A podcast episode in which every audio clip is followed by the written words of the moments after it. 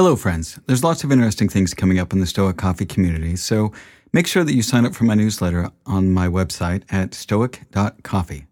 You can also follow me on Twitter at stoiccoffee and on Instagram at stoic.coffee, and you can find my LinkedIn page by searching for Stoic Coffee Break on LinkedIn.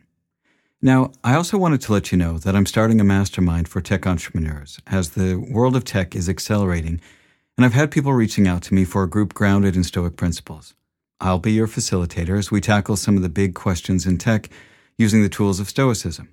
I have a few spots left for senior tech entrepreneurs and decision makers to join me for a one hour bi weekly session. I'll be interviewing candidates to form a tight group for the first cohort of five people, plus myself. Now, if you're interested in joining this, please reach out to me at masterminds at stoic.coffee. Now, again, that's masterminds at stoic.coffee. Thanks again, and thank you so much for listening to the podcast, and I appreciate your support.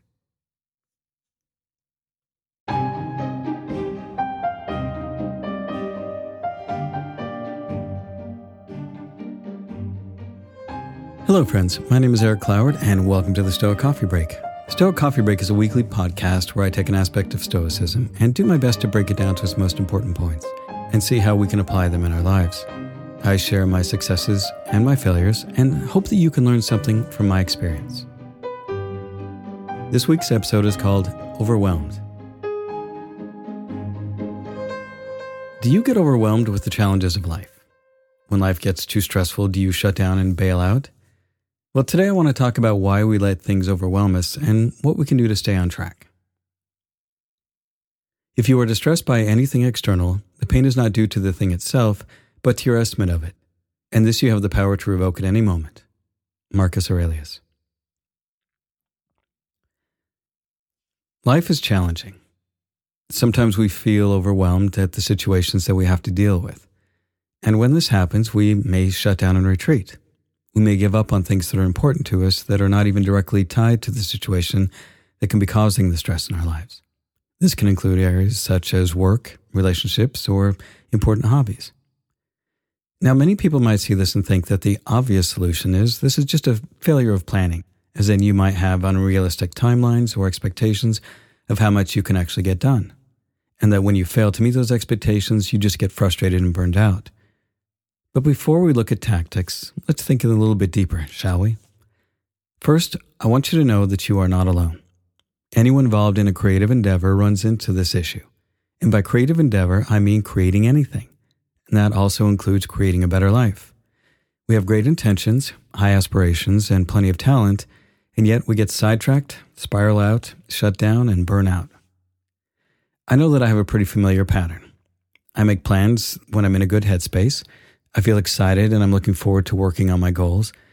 And then something stressful hits in my life, and pretty soon I find myself retreating and backing off from a lot of things.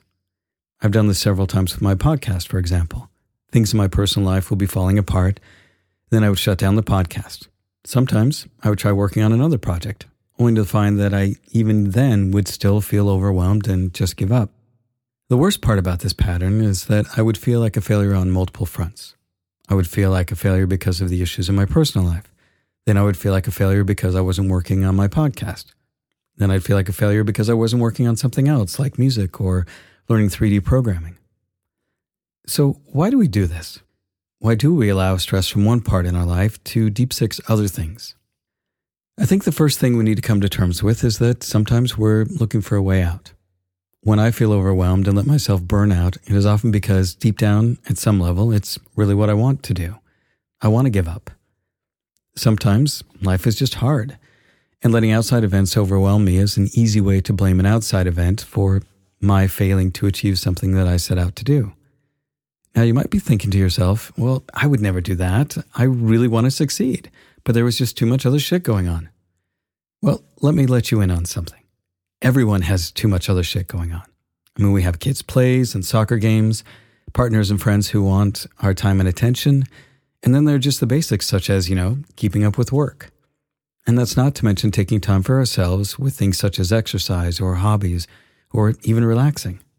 Simply put, life is busy.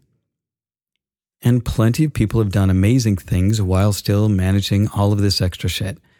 If you really want to accomplish your goal, then you wouldn't let anything stop you. Let me put it to you this way if one of your projects was something that you needed to complete because if you didn't, you would die, do you think you would let those outside things overwhelm you? I don't think so. I think you'd finish it come hell or high water and push all those external things to the side.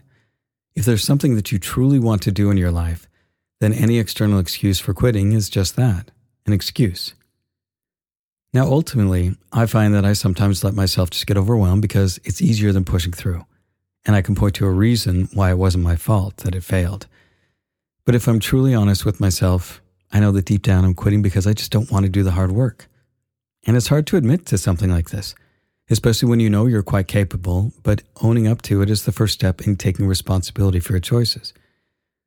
We also have to remember that we have the right to choose not to do something at any time. We don't need a reason. We just can choose not to do something. Now, not everything we feel burned out on is due to self sabotage. Sometimes we really do want to reach some goal, but we're pushing ourselves too hard and we end up ignoring other aspects of our lives. Stoicism is about equanimity. It means finding that balance so that we can work efficiently and effectively. So let's dig into some ways that you can help find that balance and avoid burning out. I think the biggest piece of the puzzle that can cause us to feel overwhelmed is that we may be in situations that are emotionally challenging and we don't really want to face up to them. When something in our lives is emotionally draining, we will often try to ignore it. But in doing so, the emotion doesn't go away. It stays in our system unresolved. We carry it around like shackles on our ankles, and we're the ones that put them on. We might be able to function in our daily lives, but we are certainly not bringing all of our resources to bear we're not operating at our best. And this can become too much of a burden, and rather than face up to and deal with these challenging emotions, we find ways to distract ourselves. The list of distractions includes the basics like alcohol and drugs and work and television and video games, and there are any number of other things that allow us to push off these uncomfortable emotions. I noticed that when I took a break from my podcast over a year ago, rather than working on learning graphics programming in my spare time, which was my plan, I ended up just playing video games. I had no motivation to do anything else. I didn't write, I didn't read any books, I didn't even hang out with any friends. Once I started facing up to some of the emotionally challenging situations in my life, I was better able to handle the pressure of other commitments, such as working on my podcast. I was much more social. I started working out again. And while my life wasn't perfect by any means, it was certainly much more manageable. I think that many of our issues with mental health are directly related to our physical health. If we're exhausted, in pain, or in poor health, it affects our state of mind and causes us to have a negative outlook on life. I think that there is an underestimation of how much our physical state affects our mental state. We like to think that we can just change our thinking and we can ignore our physical state. But remember, we experience the world in our bodies, so to pretend that they aren't linked is rather foolish. If you find yourself feeling burned out, Make sure that you're taking care of the basic physical things. Pushing ourselves too hard, eating poorly, and not sleeping enough truly affects our mental outlook, whether we like it or not. For example, in my own life, I struggle with insomnia, and this makes it really hard to think clearly and often makes things feel much darker or harder than they really are. I can be grumpy and irritable without really being aware of it. Doing my best to take care of myself by doing everything I can to improve my sleep by doing things such as eating healthy, exercising, following a regular sleep schedule has helped quite a bit. I also do my best to be aware of my mood by writing in my journal and meditating every single day. Now, in our world of productivity hacks and hustle culture, we can feel overwhelmed because we try to take on too many things. We may feel guilty when we take time to relax and recharge because it's not considered productive. And much of this comes from comparing ourselves to others. We look at how others hustle and think that that is the reason for their success. But as any good athlete will tell you, resting is just as important as training. Doing one without the other will guarantee failure. Finding the balance of working hard and resting is what puts you in that ideal state. When we're spread too thin and pulled in too many directions, we end up not doing anything very well. By reducing what we're working on to just a few things at any given period of time, we can make more progress on the goals that we have in front of us. Now, this doesn't mean that we need to drop everything else, but it can mean that we schedule things to a later date. There's nothing that says that we have to accomplish everything all at once. And to be honest, Just hustling all the time sucks the joy and pleasure out of life. It's not that we have a short time to live, but that we waste a lot of it. Seneca. One area that we can focus on, which will certainly help reduce our stress, is learning how to manage our time. And this is something that I'm working on, and I should probably do a full episode at some point so I can explore the ways to manage my time better. But for now, I have a very basic schedule to my day of when I start and end work. I also schedule in self care activities like exercises and meditation. I make sure that I take at least 30 minutes for lunch since I work from home and it's pretty easy to get busy and push through some code that I'm working on. Since I struggle with insomnia, I've been making sure that I have some wind down time before bed. This means that an hour before bed, I will do something relaxing that is not cognitively taxing. This could be watching something fun on Netflix, reading some fiction, or sitting in the hot tub. As I'm getting ready for bed, I'll put on some chill piano jazz and just to help my mind wind down a bit. Creating a basic outline to your day can help you manage your life even just a little better. The less you have to keep in your mind, the more likely you'll be able to follow your schedule. Also, if you put everything on a calendar, it's a lot easier to see if you are simply overloaded in trying to take on too many things.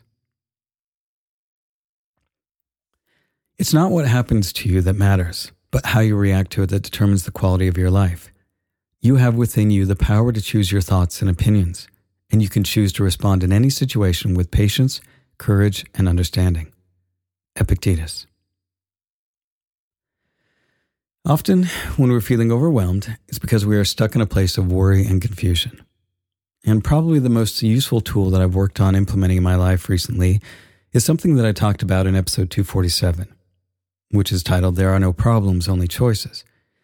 Now, this is the idea that rather than focusing on a problem and all of the worries attached to it, you focus on what choices you have available and you figure out which one most aligns with your goals, your values, and your principles. Focusing on what choices you can make is beneficial for a number of reasons. Since you're focusing on choices, you spend less time needlessly worrying about the problem. It also puts you in a better place to take action. And when you take action, you are making progress. And when you make even just a little progress, it makes the next set of choices easier.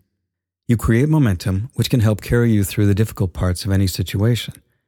We may often get stuck in worrying about which choice is the right one, or we may have too many choices. If you find that you have a hard time actually making a choice, figure out what your principles and values are and use that as your guide. Is there a choice that aligns with them? If not, are there any choices that tick most of the boxes but still support your important principles? Is there any choice that can, at the very least, just get you started and create some of that momentum that we talked about? There are a lot of things in the world that can derail us from achieving the things that we want, though usually the biggest hindrances are ourselves. However, there are foundational things that we can do that make us more resilient when we run into resistance and can help us avoid burnout. When we focus on taking care of our physical health, managing our time, and putting our energy towards making better choices, we can find that balance that we need. And when we find that balance, it helps us keep moving forward, rest and recover, and enjoy the journey. And that's the end of this week's Stoic Coffee Break. Be good to yourself be good to others, and thanks for listening.